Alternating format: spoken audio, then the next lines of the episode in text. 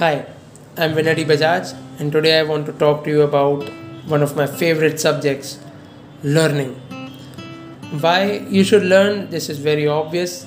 The rate at which things are changing outside, you need to keep upgrading yourself. Okay, now let's move on to how do you learn. Do you think you are a lousy learner? Maybe you haven't found the best method that suits you. There are four kinds of learners one are uh, visual learners, they like to see things to learn.